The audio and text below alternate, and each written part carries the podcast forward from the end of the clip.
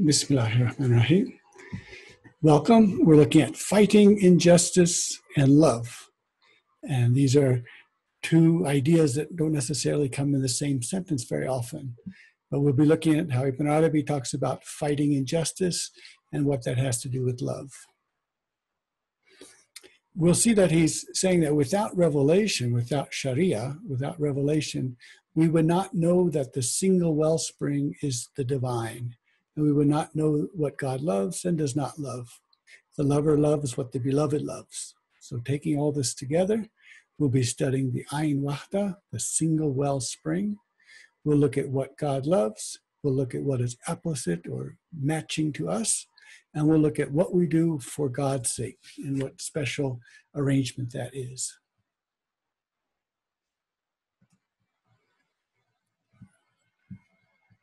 And I'll just check for a second. Recording. So in this slide, the second slide, where you've seen this picture before, you've seen this before, the two sisters helping each other across the river of life and the bridge that goes from through this world to the garden and how they negotiate this, this bridge, how they get across. Ibn Arabi is telling us that there's a mediation between what we see and what we think we are seeing, the interpretation of what we're seeing. He always says that the faculties, like the eyes, they never give error. They're never error. They never are wrong. They always give the correct data. But as with optical illusions, our brain, what he calls the hakim, is the one that interprets the data that the eyes are giving. So just as with optical illusions, we have to re- optical illusions help us realize that we're seeing information which we interpret and put together in a certain way. And the first thing that we are to understand here is the idea of pixels or points. So as with the painting uh, with, of pointillism, the idea of making dots that tell us that, oh, when we see the painting, which we think we see this Sunday uh, picnic on the Grand Jatte, actually, these are dots or pixels or points coming at us. So Ibn Arabi is saying that on that side, on the divine side, there's a single point, a single wellspring. And this single wellspring has many names, many adjectives, and many verbs let me make sure that this slide is displaying well for you. Okay, there, I think that works. And on our side, we're also a single point. And this single point is a point that has many colors, many variegations, and many properties. And these points are being illuminated or lit up every moment. So they're on, off, on, off, on, off very rapidly. In the same way with the monitor, the monitor has a refresh rate. So the pixels are being refreshed at a high rate, at some rate that makes us think that we're seeing something that's continuous. And just like the old days, the movie with the film, as long as the frames are coming 15 frames per second, we perceive a continuous reality. So our brain is saying this is a continuous situation and these what i'm looking at are solid beings but what ibn arabi is counseling us is to see that these aren't solid beings these are points all of them with colors and variations and properties which we are interpreting to be solid beings and they are coming at us in a rate that is so fast that it's flickering in and out. And so they are not continuously existent. They are flicking in and out of existence all the time. When I was studying this first with Ibn Arabi, I came across this article from the students of David Bohm, a very interesting physicist who talks about the implicate order. And so this idea of folding in, that things are implicated inside. Uh, Ibn Arabi talks a lot about the folds and how knowledge and reality is folded within itself. So these students wrote this article, are all particles the same particle? And that sounds very much like this Ain Wahda. So that is that down here they have this question, there is then simply no fact in the world about what sort of particle there is at this point in physical space, only that there is a particle. This particle is not associated with any label, mass, charge, spin, flavor, or color. So they're saying that reality are points which are clothed in different colors, variegations, and properties. And to understand this, loosens us or releases us so that we can then liberates us so that we can see a very different world from the one that we are our conventional world that we are given uh, to understand so let's look at this next slide let's look at nature-based love and divine spirit-based love now this is a chapter on love that ibn arabi has and we probably need to uh, go through it at one point but for now, let's talk about nature based love is when you love someone, they love you, you do good things for them, they do good things for you. Back and forth, positive. The more you do loving things, the more they do loving things, the more you love them, the more they love you. This is nature based love. And uh, it's, uh, you know, the, uh, the love of the mother who gives.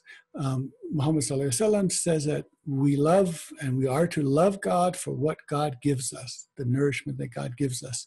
So that's nature based love.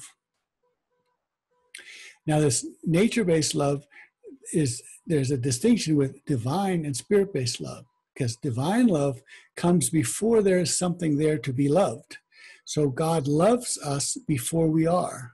And this is the verse God will love them and they will love him. So God will love a people who have not yet been created, who have not yet come out. And then, so they are loved before they've even come out. So today we might call it unrequited love. Uh, it's the love or unconditional love. It's love that doesn't have a condition, it's not there because of something. So this is spirit based love. So we'll need to understand spirit based love as we go through this idea of fighting injustice. Now, this flicking in and out of existence, points, pixels uh, from the verse, whoever is in the heavens and the earth, ask of who? Every day, who is in a brilliant radiance. So, this asking is we are all of us between heavens and the earth, all of us asking, or in a sense, demanding our being. So we we can't we cannot exist by ourselves. We cannot become by ourselves. So we ask for existence. We ask for being. And everyone is asking for being at every moment. And every day, who is uh, giving a brilliant radiance to each pixel, to each particle, to each point. Ibn Arabi notes that the shan here, this brilliant radiance, is in the singular. So that means that every point is singularly, individually being lit up, given a radiance. And then another one is, and another one, and another one. Now, if you think, want to know how many, how fast this is going, how, how fast this refresh rate is, we have to look at how many particles are being lit up at every moment. And this day, uh, Ibn Arabi says that the days go all the way from 50,000 days of uh, the, the year, the the day of the ascender is 50,000 years as you count. And the day of the Lord is 1,000 years as you count. And the, this day is the smallest day, the smallest quantum period of time. If you have 24 candles in a room and you want them all lit up in one day, one 24 hour day, each candle is being lit up one over 24 of a day, one hour. So every hour you're lighting a candle, and after the end of 24 hours, you have 24 candles lit in one day. So this number, 1 over 24, that's what we're looking at. 1 over the total number of particles in the heavens and the earth. If this total number is 10 to the 43, then we have a Planck second of 1 over 10 to the 43 second. Tiniest, tiniest, tiniest imaginable quantum fard of Fard Zaman, quantum piece of time. And so this is a refresh rate, so more than 15 frames per second. this is uncountably for us, unimaginably big number of frames coming through every second. So no wonder they are in confusion about the new creation. So they are in confusion about the new creation, that every moment is a new reality, a new creation. So divine spirit-based love is the idea that we that when you love something, not because it does things for you, but because you love that. And so we'll look at this divine kind of love. On this side, Ibn Arabi says, learn, may God give you success, that love is a divine station. You see, he described himself with it, and he is called wadud, that is loving. And in the report, he is called a lover, as he is beauty, a lover of the beautiful. And there is what God revealed to Moses in the Torah O child of Adam, I am that I am. My right I deserve is for you to be one who loves. So, by my right, incumbent on you, be one who loves me. And love has been cited in the Quran and the Sunnah with regard to God and with regard to the created beings. And he cited the kinds of beloveds based on their qualities. And he cited the qualities which God does not love. And he cited the kinds of people God does not love. Thus he said to his Prophet وسلم, as a command that he tell us, say, if you love God, then follow me. God will love you.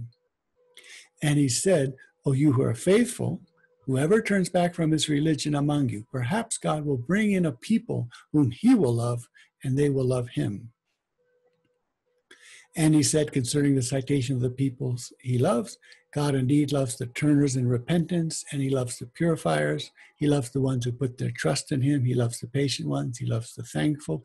He loves the givers of charity. So, in order to find this site, I found that it's to a hadith where God says, God loves three. And one of the three that He loves is one who stays behind after a beggar has asked the group to give charity, but they refuse. And this one who stays behind, He gives secretly when they have all gone. And then he loves the ones of goodness. He loves the ones who fight along his ways in rows, as if they were a structure set close together with no gaps. So, mostly from Quran verses. Then Ibn Arabi says, it is just like the parallel construction which follows, that he says for himself that he does not love a people on account of qualities which arise in them which he does not love.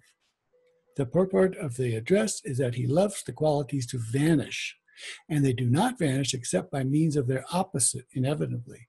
Thus, he says, and God does not love pollution, and its opposite is betterment. So the abandoning of pollution is exactly betterment. And he said, God does not love the polluters. He does not love the ones who exalt ungratefully. He does not love every arrogant boaster. He does not love the oppressor. He does not love the wasteful. He does not love the ingrates. He does not love the broadcasting of bad speech. He does not love the ones overstepping boundaries. So these are the things that God loves and the ones that God does not love. The wellspring is one, Ibn Arabi has told us that the revelation tells us what God loves and does not love.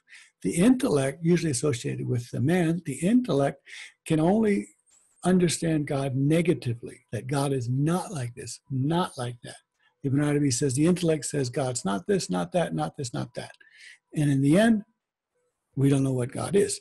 The nafs, often associated or usually associated in this, in this uh, visual imagery associated with the nafs has a special face to God. And the nafs, the special face to God associated with the women, is the one that receives revelation.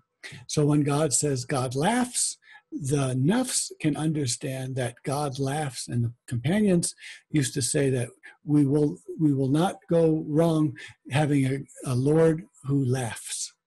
And then God also says God wavers, and so wavering, going to and fro, uh, God says, I never waver as much as I waver when taking the soul of someone faithful who hates to die or doesn't want to die.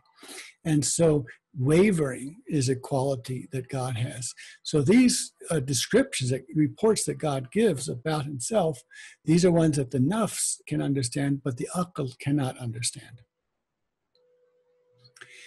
So uh, this nature-based love, let's look stay a little bit longer with the nature based love, loving things that are good for you, that fit your nature. And Ibn Arabi uh, talks about the lovers, uh, because lovers have this spirit based love. Um, they don't have the nature based love. and they have a spirit-based love which is can be unrequited it's unconditional uh, it takes place uh, in where where we can't see and for no reason. It's not rational. And in fact ibn arabi quotes the poem says uh, no love is good which is uh, ruled by the intellect. So if the intellect is in charge uh, that's not the kind of love we're talking about here.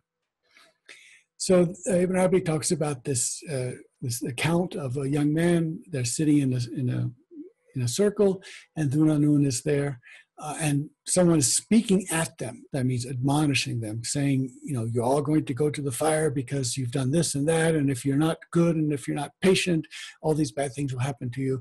So they're being spoken at. And the people start crying. They start saying oh my goodness we're in trouble. Uh, but a young man starts laughing and Dhunanun says what's with you young boy? Why are the people are crying and you're laughing? So this boy speaks poetically saying all of them worship God, fearful of the fire, and they see salvation to be an abundant allotment indeed.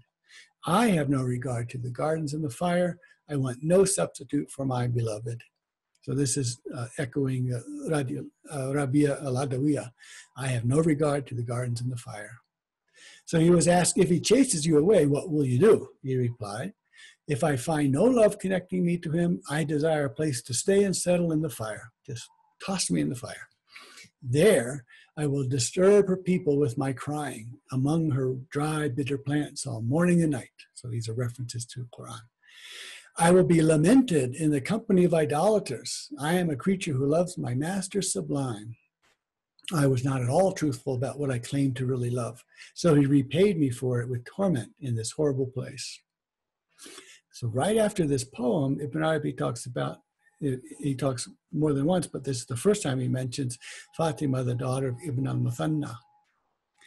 He says, right after this poem, I myself served on my own a woman who was one of the mystic lovers in Sevilla, called Fatima, daughter of Ibn al Muthanna of Cordoba, for two years.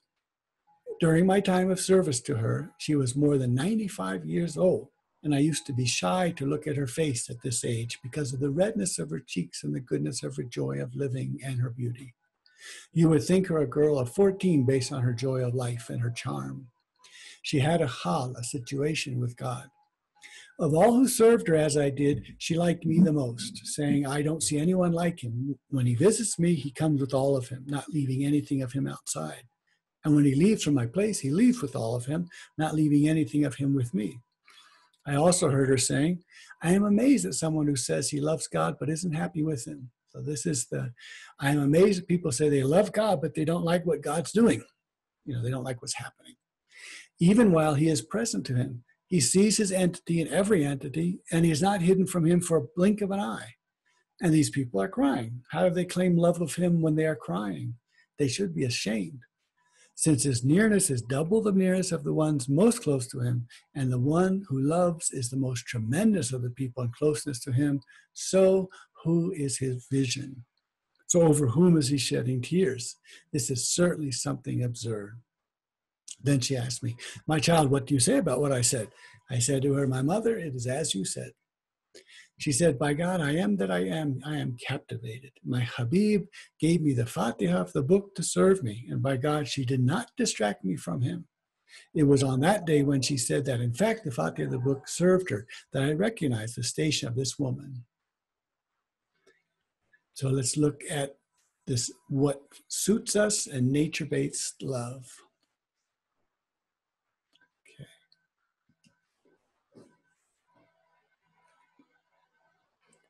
Just making sure everything's good here. Yes, okay. So, this is a, a passage that I was looking at last month with Omar from, from Italy. It's from chapter 410.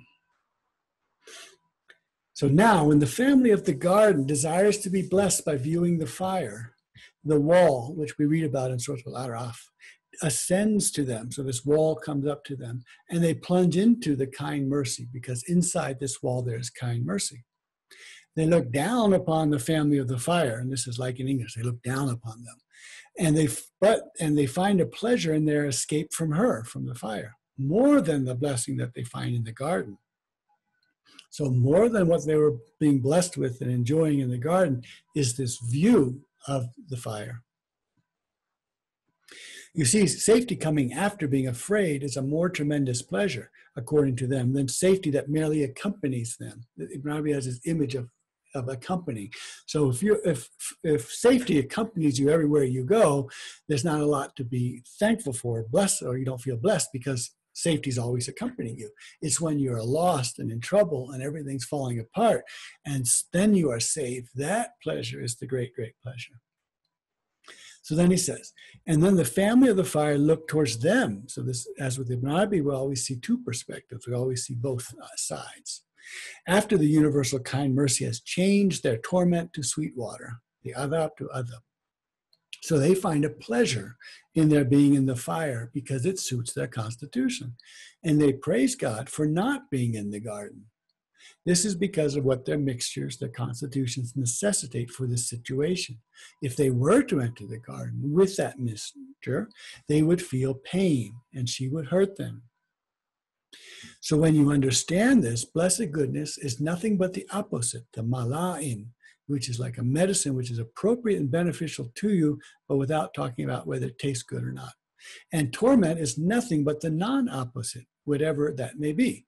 So be just how you are. If only what is apposite for you falls on you, then you are truly blessed. And when what is not apposite for your mixture falls on you, then you are in torment. So these points are coming at us. These points are clothed in colors and variegations and names and adjectives and verbs.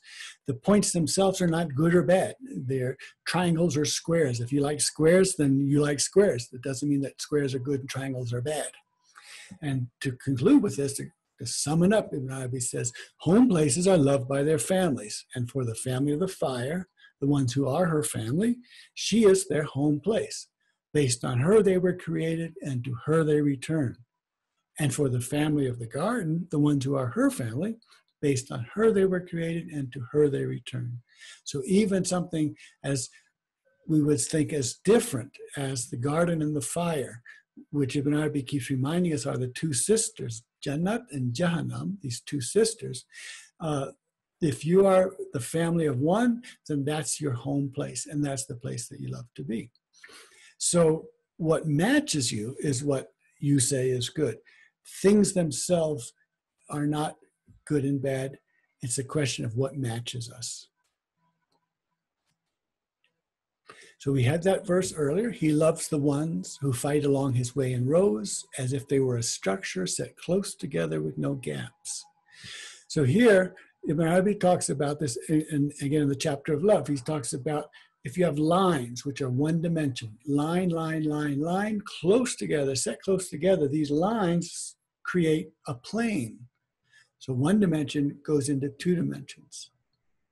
And planes, if you take planes, and set them close together with no gaps, these planes create a volume. So from two dimensions to three dimensions. And then the volumes, when set close together, put together with no gaps, they create a hypersphere or hypervolume, a four dimensional entity. So he talks about this and he says, so it doesn't matter here whether something is for good or bad. If this is a situation where there is all these elements are integrated and going working together, they will be effective. And uh, if you think about the protest marches right now, uh, the the marchers are trying to be set close together with no gaps. But then so are the police or the riot control or the armies. They're also set together and trying to have no gaps. So it's it's not as if it's the the technique of only one of the groups. It's the, it's a technique that can be used by anyone. Ibn Arabi says this is a technique that it's used by anyone. But if it's used by us, it's what we are called to do so that we can then be strong and integrated, and so that a sabil, a way of God, can take place. So this is lining ourselves up together, uh, putting ourselves together with no gaps, uh, feeding the poor by an a langar where we all the groups get together, work together to create a situation where food can go to the hungry, because we remember that God says, I was hungry and you fed me not. I was thirsty and you didn't bring me water. I was sick and you didn't visit me. So a sabil of Allah, a way of God, is to feed, to bring water, and to visit the sick. So these uh, are to enter into a sabil of Allah, the way of, of God. And again, so while the technique is a universal technique, it works for whatever the group's uh, desire is, whether it's for good or for bad. Uh, in the same way, these techniques are all ones which are not something that we are told by revelation. So Ibn Arabi uses the example when the Prophet saw some date plants and date palms, and he says, "Why don't you do this and that for the date palms?" And when he came later, the date palms were not flourishing; they were not doing well. And so he said, "Why are the date palms doing so poorly?" And they said, "Well, you told us to do this." And he said, "That was my suggestion. When it comes to the matters of the world, whatever I say is only a suggestion because you know your world better than I do." So that means that we here in our world, we know what works better than uh, prophets and so on.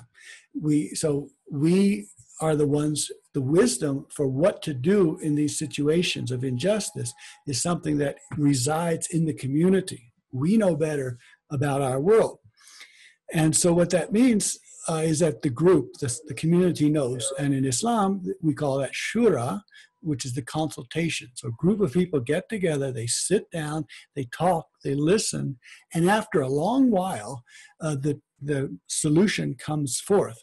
And this is a solution that it was no one's idea in the beginning. It just they came to the solution in the end.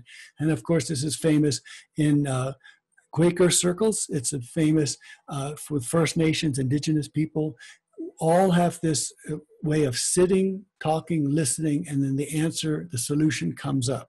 Uh, it's also very much seen as a as an elderly feminine or, or, the elder the women elders uh, do this. They they sit together and they come up with the best solution.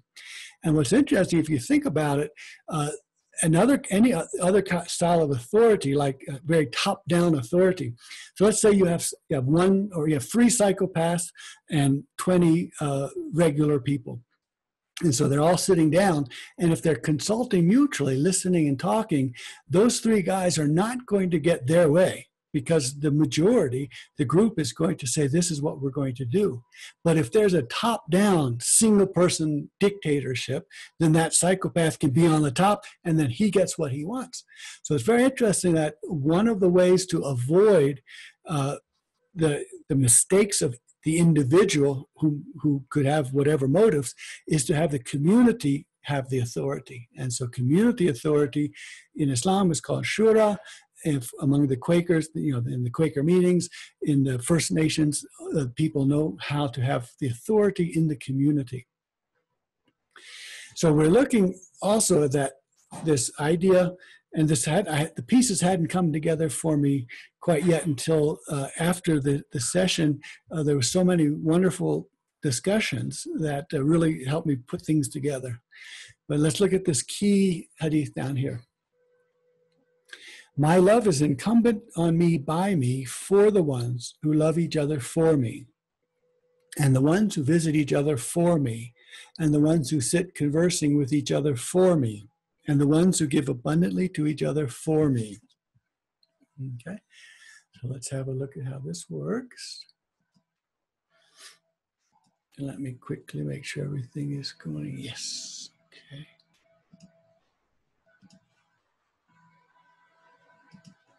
Okay.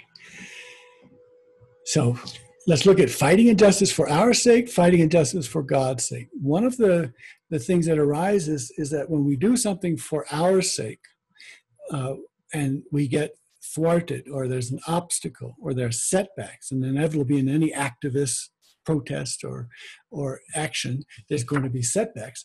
When that happens and we're doing it for ourselves, we often lose our energy. We are depleted, we're depressed, we're deflated, uh, we lose our, we're discouraged, we're disheartened. And so, one of the interesting things is that when we do something for God's sake, uh, that situation doesn't happen. And this is one of the pieces I hadn't quite tied together, but uh, after discussions uh, from wonderful uh, friends giving me ideas here and showing me how these things are tied together, we talked a long time ago about the fractal phase space. And a fractal phase space is very interesting. When you have a regular phase space, you could say that there's a world line or things happen along this line. And then things that are over here, which are really big and very close, those have the most effect. So, and that's kind of the world that we see, we are conventionally understanding to be. So, before we understand the world as points, and that there's a refresh rate that these points are being on and off all the time, and therefore there's a new creation every moment. Before we understand that, we think that big things have the most effect, and things that are close to us have the most effect. But a fractal phase space has a situation where a tiny thing, very far removed, may be the answer, may have all the effect in the world. And this is the story of the widow's mite. The penny that she gives, we don't know what value it has until we see it in the other world. Or then it has this huge value, but it doesn't look like it's going to have value because it's just a small thing. And someone's prayer from very, very far away, the same the fact that they're very, very far away doesn't uh, do anything to its power and its effectiveness. So that's a, a, fractal phase space. And we talked about that as the thinning of the veil, the thinning of the membrane.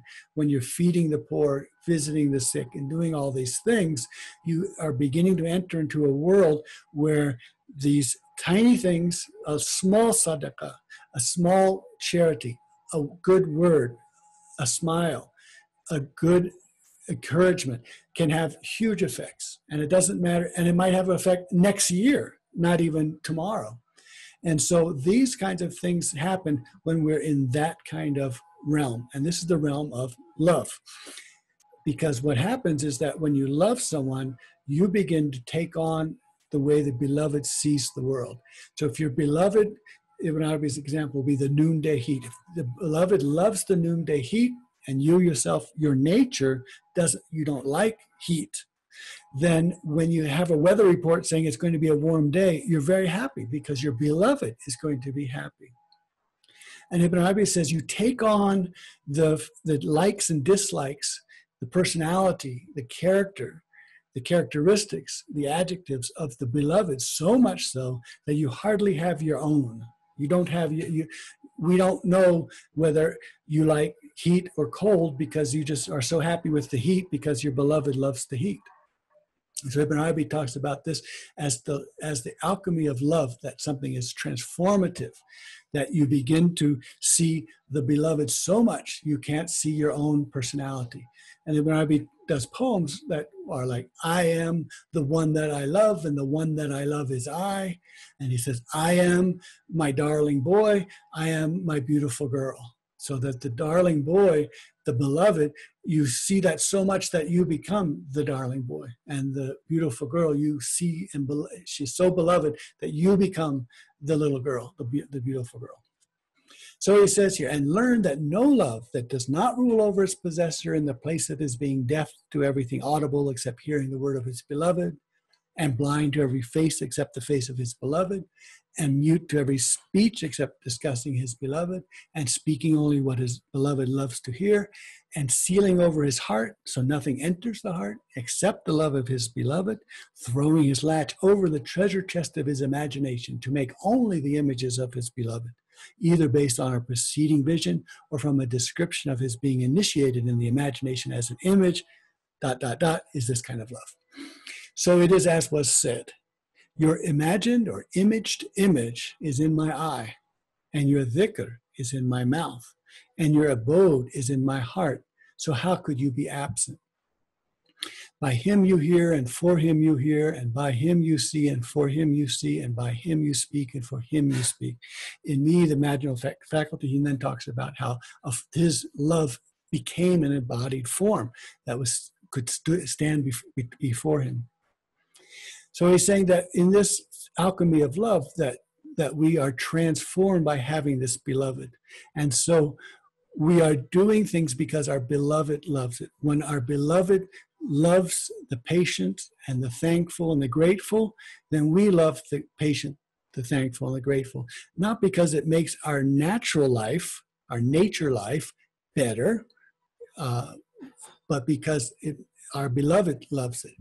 And then we do not love the oppressor and the polluters and the wasters and the wasteful because our beloved does not love them. So when we are active and activists and demonstrating and marching, we're doing it not because it makes the world better for me or I like it more, but it's because it's my beloved wants to see justice and wants to have injustice vanish.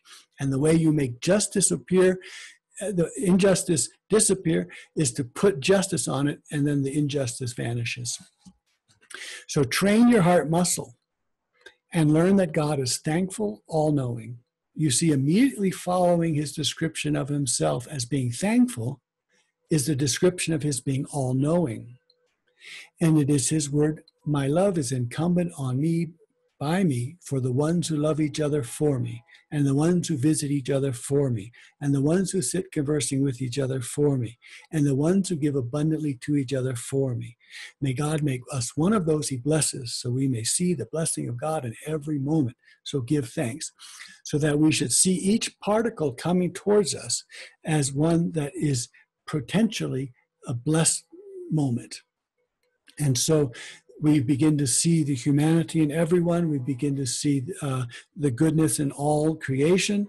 And we begin to see the world the way our beloved sees, and that is loving the patient, loving the thankful, loving the grateful, and not loving the oppressors and the polluters and the wasteful. And so to take up uh, our beloved's perspective is the one that brings us to the Sabil of Allah, the way of God, brings us along the way of God. So this is, of course, a big, has historically been a big Sufi question about what do we do with bad things? Um, uh, we know everything is coming from God, and so when something bad happens, how do we respond to it?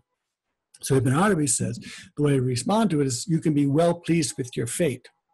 So if you're something bad happens to you, you can be well pleased with your fate that is, that God decided that this would happen, and I'm well pleased with God's decision without liking or being pleased with what happened, without liking the thing that happened. And so, the same way with the noonday uh, heat, you can be well pleased with the noonday heat because God or your beloved loves the noonday heat without yourself loving the noonday heat. So here we have what what the this love relationship. Now, when we look at our beloved, and then we see that our beloved gets hurt. So Ibn Arabi says, Learn, may God give you success. That God says in the Quran, the ones who hurt God and his messenger, the ones who hurt God and his messenger. Thus, he reported that he gets hurt, God gets hurt.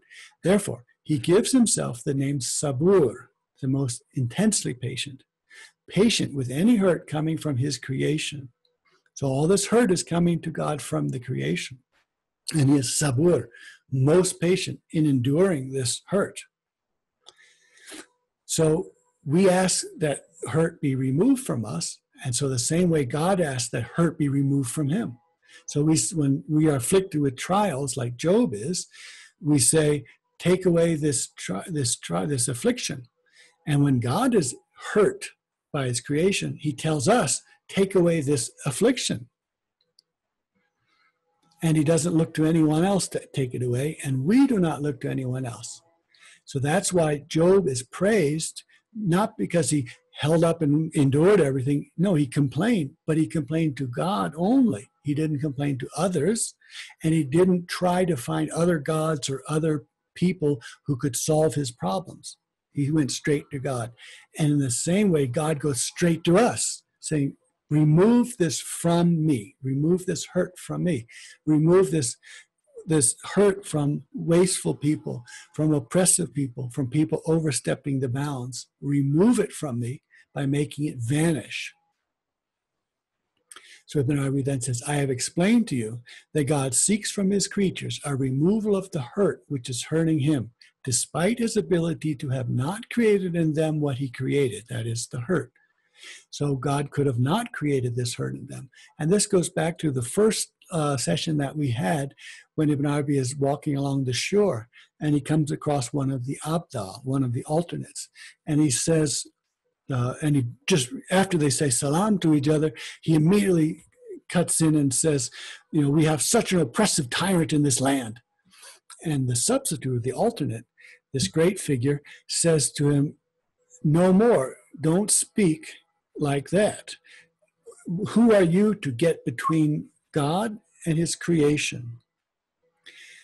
So what this is that the that this creation is here is not the way that I want it to be because it's not made for me.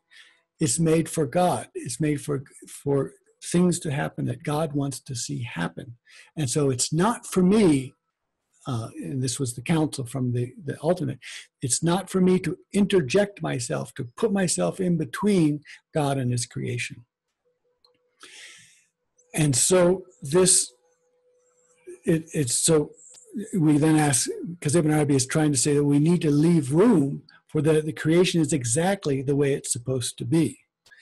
And so the, the oppression and the pollution and all that, all the way back in Surah Al-Baqarah 230, uh, I am creating someone who I will act behind in the earth, a Khalifa. And the angel says, Are you making one in her who's going to pollute her and spill blood? And God says, I know something you don't know. And the right after that is Adam is taught all the names. So, all the divine names, this is the key, that the word for the divine names being idled, that is, having nothing to do, being unemployed. Uh, is the same word for when a, ro- a bow is unstrung. So a bow that is unstrung, it's not, is idle, it's unemployed, it's not doing what it's supposed to be doing. So all the names have to be active. And this antagonism, these contradictions, these opposites, these polarities, that's that's what the universe is all about right from the throne, we have the throne of all compassion, Ar-Rahman, and then the footstool is the dividing up into two. And the moment things are divided up into two, everything that comes out afterwards will be mixed. A portion will be divine, a portion will be creation. There will be nothing which is wholly creation because we can't create anything ourselves by ourselves. And there will be nothing that's wholly divine that doesn't have a bit of us in it. So something will be 80% divine, 20% creation, or 70% creation, 30% uh, divine. Everything will be mixed. So because there's this mixture, because there's oppression, wastefulness, uh, uh, overstepping of boundary, all these things that God does not love, because they are there, they are there because of divine names and for other reasons. But it's our job as the ones who love God to remove them and remove the hurt from God. So Ibn says, So come to an understanding of a mystery of this patience, because it is one of the most beautiful mysteries. It has been recorded that there is no one more patient with hurt than God. So I encourage you to really sit with this uh, last sentence, last two sentences.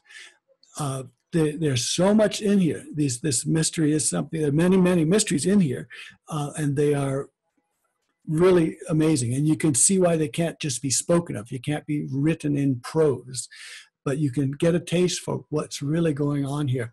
So, this hurt that God has from creation is to be removed by us because we are removing it from our beloved. And so we had a question well, is it God transcendent or God immanent? Um, and is it the lower self or my higher self? Which is the self that I am? when I'm conversing with uh, each other. And if you are a lover of God, then when you visit someone, you're visiting because your beloved loves you to visit.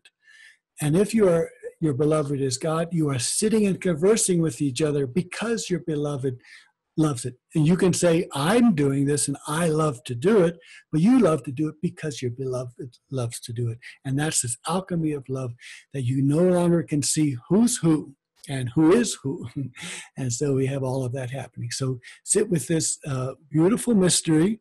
There is no one more patient with hurt than God. And why is that? And how is that? And then what is our job? So Alhamdulillah Rabbil Alameen. Thank you.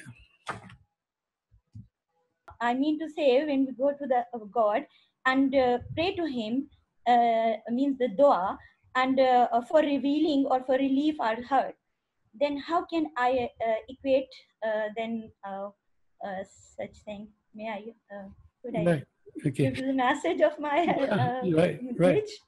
Yeah, well, thank you. Yeah, well, see that we're looking at, in a sense, we're looking at two different directions. Uh, so, what Ibn is having us look in this particular direction is to say um, that. Uh, oh yes, so Mustafa just said no one, no one could record. Oh no. Okay, well, this has been like the the, man, the mandala that the mandala that gets uh, scattered in the wind. So uh, we'll have to do this one again.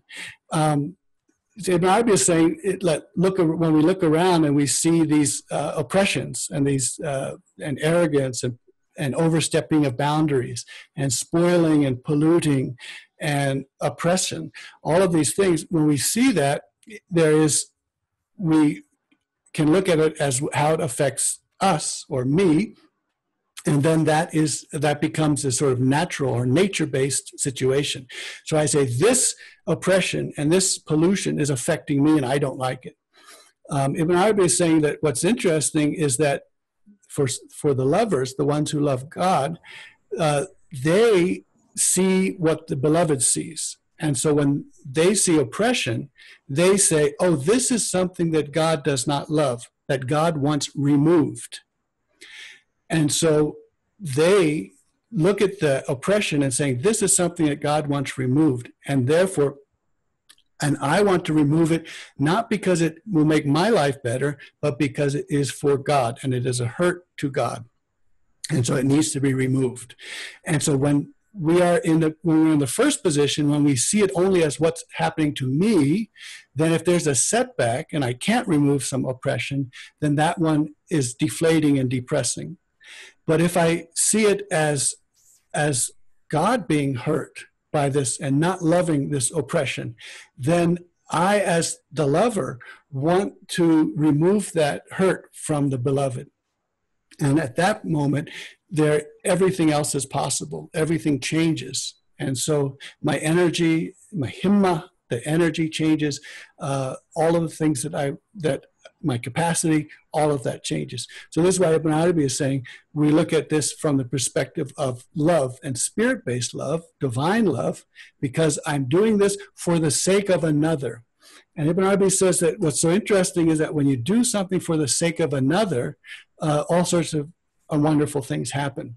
So this is uh, when Hajar is is for the sake of her child, racing back between Safa and, Marwa looking for water, and she gets Zamzam. And so by helping and running for the needs of someone else, she gets the Zamzam comes, which to this day is providing water. And the other example of Arabi gives us is Musa, Moses. Uh, he's looking for fire for his family, for the tribe. And as he's out there, he sees the burning bush. He goes to the burning bush in order to help someone else. And then he is he meets God and is given Torah. So this is the, the idea that looking out and helping someone else uh, is the is the, the better the way to the way to be. And the best way then is to look out for the hurt that God has and then to address and fight injustice, oppression, because it is hurting your beloved. And so you're looking out for the needs of someone else. Thank you. Thank you very much. Okay. Thank you. Uh, I, I just want to say thank you. thank you, Sheikh. Alhamdulillah. Maybe really may Allah spread this through every heart and particularly as it wasn't recorded in on, on the computer, but uh, may it be etched in, in, in the tablets of our hearts. I mean, alhamdulillah. This is amazing because also it solves so much the problems uh, that we face. You know, maybe humanity has always faced, and I don't know, maybe it feels like contemporary humanity faces mm-hmm. in these questions of social action, how you take social action, you know. Mm-hmm. And there's an understanding sometimes maybe a, a, um, a you know a, a, misunderstanding and that's a very subtle point or are the sufis or the mystics people who sit back. Uh, and pray or are they people also who engage actively with the actions of other people in the world such as joining a march or a protest as we see so um, what uh, you know I'm saying already on the inner level, that question of, for God's sake, then we, we, we do this for Allah's sake, mm-hmm. because Allah doesn't like this. How beautiful. Yeah. And then comes the question well, what actions do we take to dismantle what Allah does not like in the world? So, um, can you say anything more about that? Let's say, I mean, that's a personal question for me. You know, is it um, through prayer, intense prayer, through asking, or also going out and involving yourself directly in physical action. So one can say it's both. But what what what would you say from your knowledge of the master? This, I, yeah, I think with, with Ibn Arabi, the, the, this, you look at Hajar and you look at Musa, Moses going to the burning bush, uh, and it's, it's the, the pressure of needing to help someone, the pressure of needing to help the beloved, whether it's the child, the family, or God. And so that pressure is what drives us to do whatever we need to do. And whatever we need to do is uh, something that we know better in a sense. So mm-hmm. it's not something that we'll get from revelation. Uh-huh. We will know better uh, how our world works. Mm-hmm. So so if so if someone tell so if the prophet someone tells me that I know better my world than he does, then I have to say, well, then I need to learn what is the effective method now. And that effective method will only come through consultation and circles and communities. So the communities will come up and they'll be able to say, we need people praying and we need people marching and we need people doing this and we need people doing that. And the community will have the wisdom that, uh, that is needed. And so it won't come sort of like a direct pipeline to me saying, do this. It'll be what is the community seeing as necessary and is most effective right now to relieve uh, the hurt that God feels for the oppressors, and He does not love the oppressors, and He loves the patient. And so, how can we move into that that realm? So, I so I think the wisdom of the community comes here, and uh, and it's and the we always check ourselves. I'm looking for helping the other, and it's not for myself because if it's for myself, and it and it and it doesn't work, then I give up, and it's it's worse than if I hadn't done anything. So it has to be the pressing need has to be for the for service for the other. Mm-hmm. Um, may may I also um, say that what um, I see is that the the the one who is in, in a tariqa or a, a mystic path um, has the actions seem to I mean, exterior actions seem to be uh, reduced or essentialized so that maybe one act can have a, a, larger effect than going out and doing excessive you know physical actions. But you know i don't want to delude myself and that's why you know i'm kind of asking you and you're i appreciate your answer and saying um, yes, that essentially we know best, and our conscience will tell us and guide us, and and also, of course, uh, because we are part of a community, in a sense, that consultation is happens when we also consult physically with each other, but also it's a continuous process that we're recycling. We're, we're getting information from each other's hearts and each of us going um, and acting upon that eh, direct knowledge we receive from each other all the time. Do you think that's Alhamdulillah, yeah, that that's wonderful. And and the what we did with that the idea of super determinism last time about how everything is connected, the butterfly's wings and the storm that takes place a year later, that kind of geometry tells us, a fractal geometry tells us that the size of something and its proximity to something doesn't tell us what the effect is going to be. So things can have tremendous effect even though they're far away, and they can have tremendous effect even if they're tiny. And this is what we have the widow's mite. You know that we the widow puts the penny in there, and no one knows the value of that penny. Um, no one knows when I say something good to someone, I have no idea that one year later the person will say that one thing you said just changed my life and gave me strength because all these bad things happened to me, and that kept me going, something like that. So it'll be the tiny thing, no matter how far away. And that's the other thing about prayer. We don't all have, if we can be very far apart as we are now, and the, the effectiveness is not based on proximity and not based on size. So the outside external world doesn't tell me how much uh, something has done. And I can't say, well, if I double my efforts, will I get double the results? And that's not the case. But if I do what is exactly right, and that is that special face, when the special face says, this is what is exactly right, and I do that, then that's the one that has the effect. Uh, even if someone said, I want a better word for myself, first of all, that person knows that alone it will not be a better world. But don't you think that that notion comes also from an inner knowing, maybe unconscious, that Allah has put in us, there is a possibility of a better world. And maybe that person comes from an ego, comes from pain, saying, uh, you know, complaining. But really, within each of us, we have that uh, knowing that Allah put in us, that that we are all brothers and sisters. And so it may appear that that person wants a better world for this reason, that reason, but really truly for me, I feel that even that comes from Allah um, desire for that person to desire something better.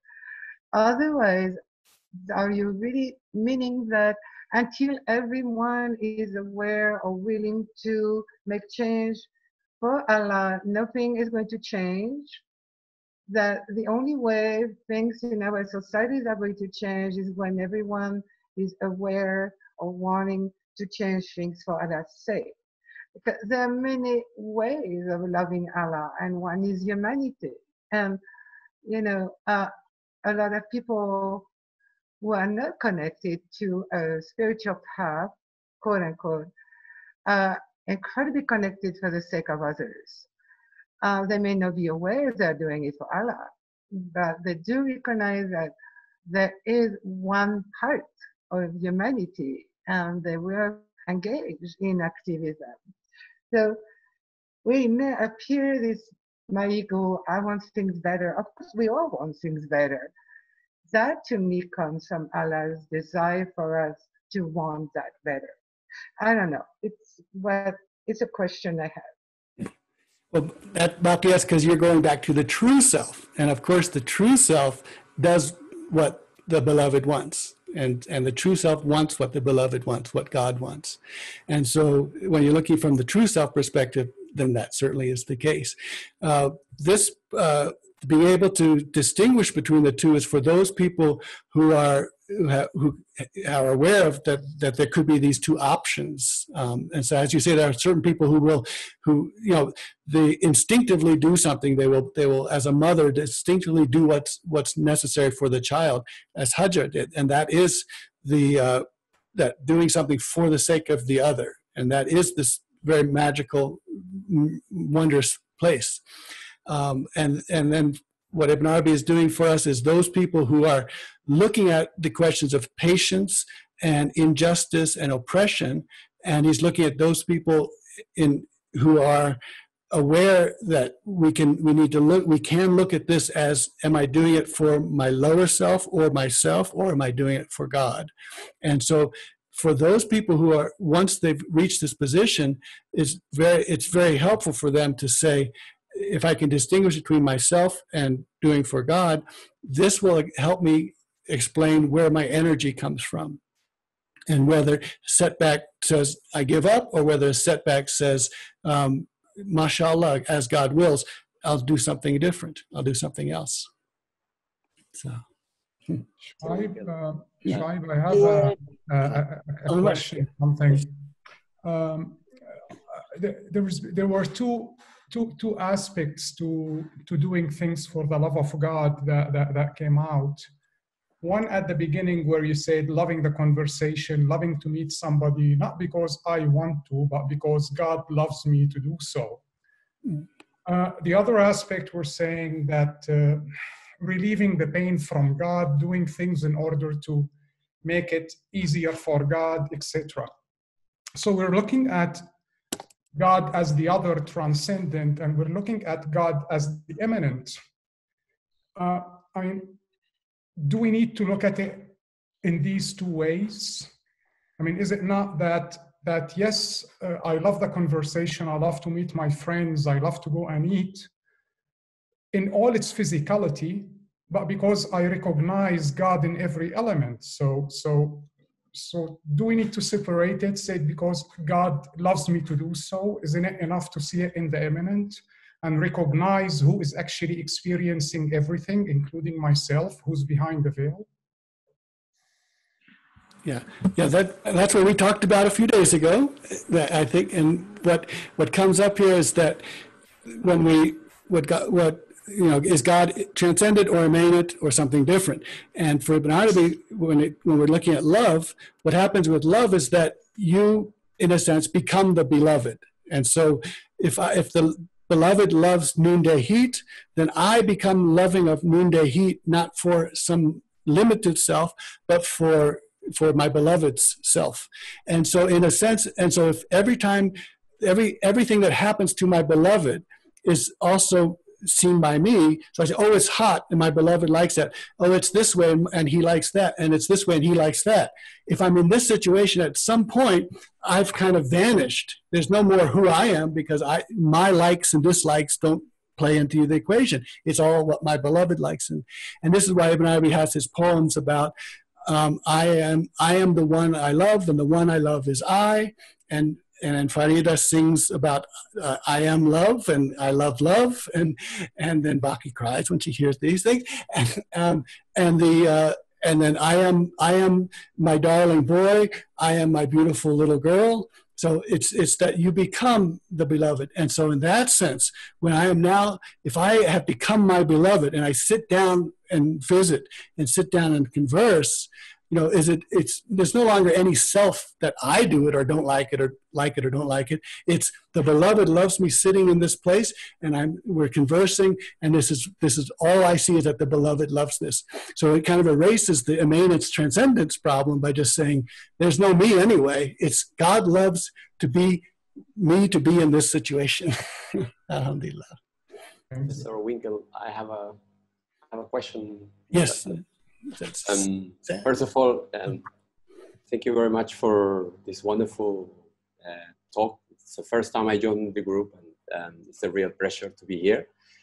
And uh, I wanted to add something in regards to what uh, the other uh, persons have mentioned, and is perhaps I'm just trying to recall an example of someone who stood up in this in a kind of a trial in which uh, he, he stood up in between what you can call contemplation and action, you know, the, the, Emir uh, Abdel Kader Jilani. I think uh, perhaps we can understand this uh, idea of uh, doing things for the good of the people, but also not just for the good of the people, for, for, for the fact that because this is what it has to be done regardless of the outcome. No, this is like an answering to the call of Allah in the sense that it's abandonment, you know, to abandon yourself. So in, in, in by no means to wait for any expectations on the actions that you do, but if you're gonna do them, you're gonna have to be, be aware that uh, you're gonna have to respond for them, and also that uh, if there is no uh, spiritual realizations, uh, no matter how good these intentions are, the actions might not be done uh, in the answer to the will of Allah. So it's it, because everything is in reality, everything is a trial for Allah, whether it looks as if it's a terrible situation, but the outcome of the action might be different. So I'm recalling the, the figure of the emir because the emir experienced a, a, a decisive struggle, not only against the colonial power, but more so, and you were mentioning about uh, how, uh, you know, uh, in, a, in a tribe or an environment in which there's a communal congregation, uh, you know, the opinion of everybody, it's important. But it's true, but it's also important the, the, inspiration. You know, in certain people, this calling from God is so so strong that is able to inspire other people. No? And as he inspires his own followers not to commit the same act of revenge, for instance, against the, the, the colonial powers of the French at that time. And I think this speaks of, uh, of tawakkul in, in the, perhaps in the Sufi, in the authentic Sufi sense. I'm not sure if I'm making myself clear in this, uh, but I just wanted to add that perhaps yeah. this, this, can help us uh, to understand. yes, yes, thank you. Yeah, those are wonderful examples. Yeah, I think I think I first began learning about these things when I was sort of a mother to a baby, and uh, and also helping someone who is sick. Uh, that that their need comes up and you just answer it, and you don't ask whether I want to or not. You, know, never, you never say, "Do you want to change a diaper or not?" It's, it's just here's the need, and you do it. And so learning that, you know, and, and that's why I guess uh, often it's known by, by mothers and people who help the sick. They're, they're the first to learn this. And I had to learn that when, you know, in, in my time, that that the need comes up and you answer the need. And so you have all the energy in the world because it's not me who likes or doesn't like changing dirty diapers. You know, so it's not me and it's not for me. And so I don't even ask, do I want to do this or I don't want to do this? It's just there's a need and there's an answer. And so, uh, and this is how people are, you know, with someone who's sick, they say, but doesn't, doesn't that bother you that they're sick or they're, they're mean to you, they have dementia or this or that? I mean, you, um, that one Iranian film, the, the, the man says, uh, the, the woman says, it, it, your father doesn't even know you, it's you, and yet you're so loving and good to him. And he says, my father doesn't know it's me, but I know it's my father. So that I know it's my father takes away any kind of, it's easy for me, it's hard for me, it's just, this is what's going to be done. So alhamdulillah, yeah, that's a beautiful way of looking at it. Thank you, Armando. Yeah. Okay. Can I just ask about, hello Eric, thank you very much. Okay. Um, I want to ask about timing. Timing seems to be part of this because it's like when the need arises, then yeah. the action is immediate. Right. But right. also the thing of until. So my servant does not approach me with, with good works until I love him. He, he does, and then and then he says, and then with with um uh, with the case of Job, he in a way suffers, and then until the moment when he asks, and then it's relieved from him. So there seems to be a, something to do with this, this, and it may be something to do with. You also talked about the Hakim, you know, the actual, the portioning and the moment at which these actions uh, are for him. They're, they're his action, and he, there's a moment for this. And perhaps you could say something about that. No, yeah, that, that's beautiful. I think I think you're getting this is all coming. Uh, Richard is uh, a scholar of the Fusus, and I and I'm sure the Fusus is the one that has so much of this. Uh, the, what what Job's is. This moment, this and then kairos in Greek, I guess kairos, the the right moment, um, and and then we the waqt, the W A Q T waqt. Uh, the waqt is that right moment, and then to be a child of the moment, to be the Sufi is the child of the moment, is to know what's happening when, and then. Uh, chacun sa place, chaque chose à sa place, you know, that the Hakim is the one who knows what goes in the right place at the right time. And so again, what Ibn Arabi keeps teaching us, it's not the object itself that has a goodness or a badness or a rightness or a wrongness. It's that object in the right place at the right time is good. That same object in the wrong place at the wrong time is, is bad. And so this is helping us particleize or, or get down to the level of the Ein Wahda, the single entity. And so to be able to release that and say, it's not the thing itself, it's not the fire or the garden, it's not the square, it's not the triangle, it's not this person, it's not that person, but it's what is happening at that moment. That's the, the determinant. So, and that's and that's from Hakim, and and then that's and that's the lesson that Job gives us. So, thank you, Richard. Beautiful. Uh, thank you. Salam, salam, salam. Hello. Oh, Uh, Dr. Eric. From Malaysia. From Malaysia. Alhamdulillah. yeah. So uh, my question is about uh, another form of patient which is fasting. And uh, uh, when one is restraining self uh, by fasting, how does it how does it work with like the same self is raising a complaint to Allah? And you know how, how does it relate? I need to see how, how how does it connect. Uh, one time you are restraining yourself, another time you are raising a complaint. Yeah, well, well, for, for Ibn Arabi, the fast is the fast is mine. That the, uh, Ibn Arabi says that God says the fast is mine, and there's nothing like the fast. So there's nothing like the fast. Is leitha kamithli shayan. There's nothing like God, and so when we are fasting, it's nothing it's nothing positive or something that is. It's nothing beingful. It's God's position. So when we fast, we are taking on God's position and not our own position. And so, so there's not, I am not restraining myself. There is a restraint because the fast belongs to God. So he says, so Ibn Arabi says fasting is uh, an abstaining and a rising. And so it rises it and it raises it above me to the divine. And so the, the one who fasts begins to see that the fat it's not me, it's God who is this way. And then God, as this way, loves these things and doesn't love these things.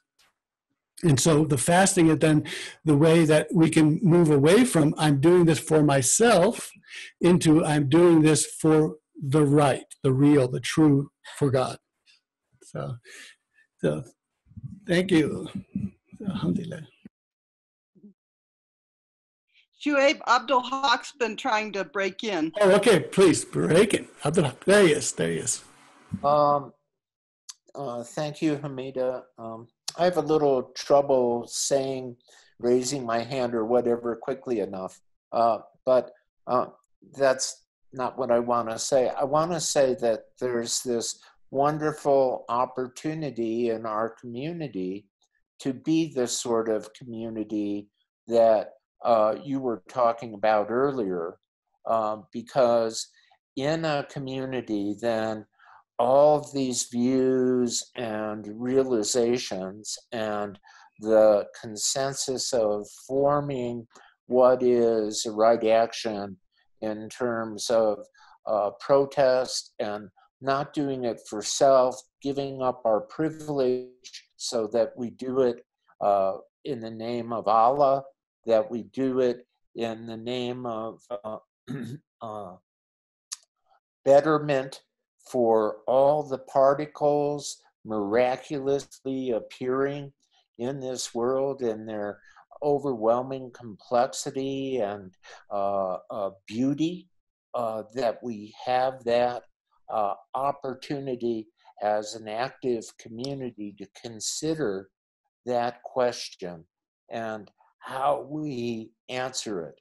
Because it's not just racial, it's just not coronavirus, it's uh, climate, it's environmental, it is timing, it is a right action, it is speaking to uh, the God in all of us uh, so that uh, we uh, touch that inner spirit of those that are viewed as the oppressor and uh, uh, create that possibility of change. Right. Uh, I mean, this the Ibn Arabi talks about when when the Prophet ﷺ would, would stand on the minbar on Friday the Friday prayers and give the curses against the three people who organized and assassinated 70 of the Ansar who had memorized the Quran and uh, so he would he would curse them and so at that uh, at one of those friday prayers uh, gabriel came and said here's your revelation and the revelation is i sent you only to be a mercy a kind mercy to the worlds so I sent you only to be a kind mercy to the world. And Ibn expands and he says that is not to curse. And and he's then he expands into so when God God tells him then tells the Prophet that if you curse them, then when they come to me, they come holding that curse. But if you are merciful to them, they come to me neutral. And I'm allowed to do what I want to do with them. And if they turn to me after, because you had not cursed them, and they actually turn to me, then they will turn to me and be good, and you will be happy. You will delight because they've turned. So to judge someone negatively is to put them in the shackles, and then God Himself is saying, now there's nothing really you know you, you left me in a bad position because you've predetermined what what my response should be. But if you are merciful to them good to them then they may turn and then uh, everything is different. And you will then be delighted that they turned. So this is the very difficult uh, position of of seeing humanity in in everyone. And uh, and you were active in berkeley in the 60s and all of that. And this is this is the the wisdom of what what do you learn from if if I see them only as negative, then uh, then they're locked into that position. But if somehow I can see humanity, then there's a possibility for the change to take place. And so Ibn Arabi expands on that I sent you only to be a mercy to the world. He expands that to say, so therefore, the Nur Muhammad the, is merciful to all, everyone from the from Adam to the last person born, so that everyone has the chance to be turned to good. So, One very quick uh, comment would be uh, Does uh, Ibn Arabi uh, somehow expand uh, beyond that human realm to consider all of nature's niche, niches, uh, all the interrelationships? Because, in a way, I feel that's what we're challenged to do to go beyond just the human uh, awareness and uh, come to something more complete. Yeah, yeah, and because he looks at that, we I think we looked at a few weeks ago that, that all all of, all beings have their own communities and their own prophets, and they all have their own taklif, their own tasks that they have to do, and they all are going to be held accountable. And then he tells us about this very strange situation that the that the angels uh, have antagonisms, that they have fights, and they are fighting and doing these different things, and so. Uh, in a sense, he's saying that all the universe, the moment that that earth and fire uh, come into four, hot, wet, cold, and dry, and and all these things happen. The moment that happens, you have, you have antagonism, you have polarity, and so the question isn't how can we get rid of polarity. Like how can right? How can we just get everyone to be nice to each other, or all the animals nice to each other, all the plants nice to each other? The answer, the question is, with antagonisms and opposites and contraries and contradictions, um, how do we, what do we do with them? How do we live with them? Not try to eliminate them. So that again if we lock them down say i don't like fire well then that's one of the four elements then now there's a problem because that means that anytime there's a mixture with fire in it that i won't like it then that's i'm not going to get very far. So to un to loosen to see that all of these things are the single wellspring with different properties and that these properties can change and they do change moment to moment is gives us a completely different world. So alhamdulillah. Thank you. So, thank you. okay. Just had a question oh, i think um, Rafiq, Rafiq, yeah. Thank you very much uh, Shob. i was just wondering um, if we think about the shadow play and the sort of rays that come through the um, the membrane into this world um, and is there a, a reciprocal the good deeds that we do in this world um, that call um, we have a, an inner light but is there uh, something that, is reciprocal that the, the light do we have any light that can kind of bounce back through the membrane and have an effect that that is in relationship to this hurt? Or is it in the afterlife that we have an effect that may uh, stop the hurt? Well the the effects that we do, you know, the two girls walking across the bridge there, the bridge of life, when they get to the other side, they will see the universe that they created when they were by their actions. Um, but they, but that world also reverberates or has a has a, a vibration back in time as well. So things go through the arrow of time forward, but they also go backwards. So good things that have been that that were done also come back and and influence the past. And so it's it's not a direct it's not a directional thing. So and this is why dreams don't have past, presents, and futures, and they start in the middle of things. But also, dreams are the way to see what is being built over there and then that affects you when you wake up you can take that with you you can take what has been built and can affect you here. And then dreams are also the nightmares and things like that are also dreams that tell us that something has been built over there which needs to be covered up and cover ghafur and and rufra and to be forgiven. So covered up and forgiven. And so those are how we interact with this world that we're building over there. It's not a fixed world because it can there are things that can be forgiven, and then there are things that can also reverberate back to us and give us something now. So the moment we leave the arrow of time, we realize that the world that is over there is affecting us here as well. And then, and many of the animals then see that that already as they in their waking state. So that's why the cat uh, in the in the one story comes up to the person and knows that this person is a great soul. So these are things that the cat can see beyond the curtain and see what that great soul had been making, even though to me or to you it might my person looks just like anyone else. So, alhamdulillah. And I think. Uh, without the Mustafa suggested that I that I go ahead and later on today uh, go through these slides one more time and just on my own and I'll just but I'll do a screenshot so I can see all you beautiful faces and then I can have my screenshot up here and then I can do the it again inshallah. That, will Mustafa will that be okay? Okay, good. Alhamdulillah. All right, so Omar Zain had to, okay. So yeah, it's getting late. Thank you for, for being here. Um, it's wonderful to see everyone so much. Beautiful. Take care.